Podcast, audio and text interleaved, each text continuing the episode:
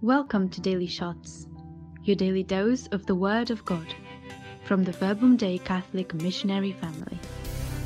Speak my word with your life.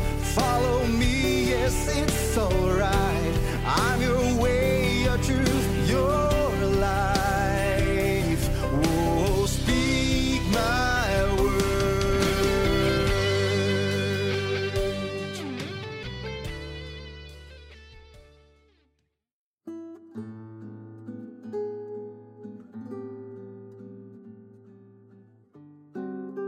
Good morning. Today's reading is from Mark 6 1 to 6. Jesus left that place and came to his hometown, and his disciples followed him. On the Sabbath, he began teaching in the synagogue, and many who heard him were astounded. They said, Where did this man get all this? What is this wisdom that has been given to him? What deeds of power are being done by his hands? Is this not the carpenter? The son of Mary, and the brother of James and Joseph and Judas and Simon? Are not his sisters here with us? And they took offence at him. Then Jesus said to them, Prophets are not without honour except in their hometown, and among their own kin, and in their own homes.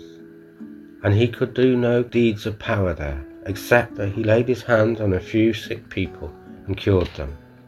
And he was amazed at their unbelief. Then he went about among the villages teaching. Hello, I'm Michael from Nottingham in the UK. When I lived away from home, it was always nice to come home to friends and family and familiar surroundings. When I returned many years later to live on the same street I grew up on, people welcomed me. I remember feeling I had changed from that little teenage boy that had left long ago. I was different, older and wiser, still little. People greeted me as Francis's son, Fran's brother, Josh and Amy's uncle.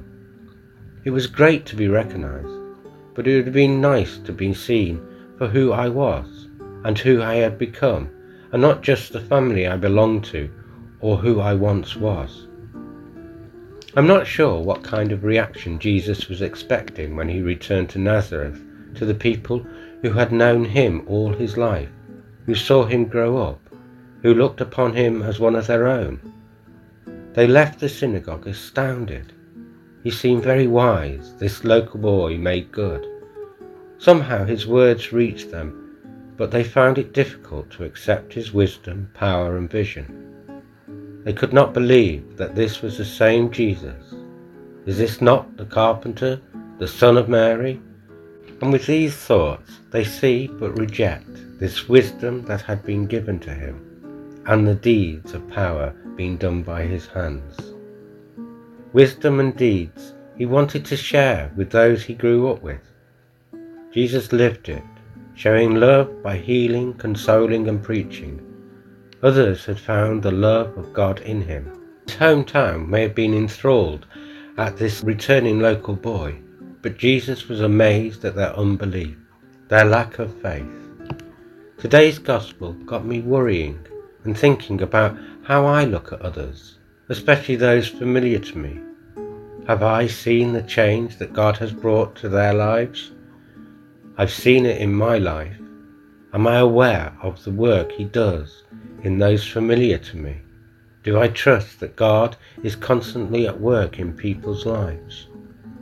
Jesus was rejected by his hometown because he was familiar to them. Can I see past my own image of those close to me, past my own impressions of them, fail to see their strengths or be surprised by what they have become? Am I like people of Jesus' hometown and missing the chance to encounter God in others due to my short sightedness? Lord, May I recognize Jesus presence in the ordinary encounters of my everyday life and observe you and your ways so that you can continue to nourish me and to give me life. At times, it's the people who have known us the longest and are closest that have doubts of our abilities, distrust us when we change for the better, or want to restart our lives with fresh eyes.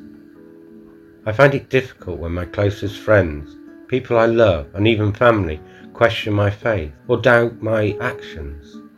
It can be disheartening, and when young, it even caused me to distance myself from my true feelings and beliefs. Instead of supporting me, they question me. Sometimes that person can be me myself. I have so little faith in myself that I am afraid to use my gifts, scared to respond to Jesus' calling for me, so anxious that I am no longer open to his wonders for my life. Jesus was amazed at their unbelief. Do I amaze God by my unbelief in him and myself?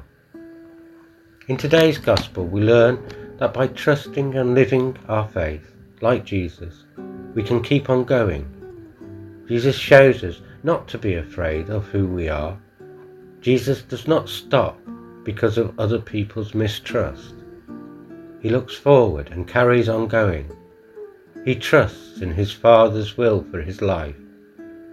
We too need to have the courage to keep on going, not lose faith, or be disheartened, but pursue the Father's will for our lives.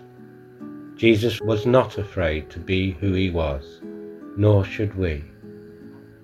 By following Jesus and getting to know him better, I have found at times it can be a surprising and a wonderful journey, a path that always leads me to re examine my own life in different ways, with fresh perspectives and new realities, looking at it from Jesus' point of view, with his eyes. I just need to trust his belief and dreams for me, rather than those that think they know me better than he does. We are all called to spread and touch people with the gospel, but this calling is not always going to be welcomed by all. We will meet with challenges along the way and in places we might not expect. Like Jesus, these challenges should never extinguish our passion. And we should recognize how God is working in us, where we are. Questions for reflection. What is my reaction to Jesus' wisdom and deeds of power? What blocks me from looking at others with fresh eyes? Glory be to the Father, and to the Son, and to the Holy Spirit, as it was in the beginning, is now, and ever shall be, world without end. Amen.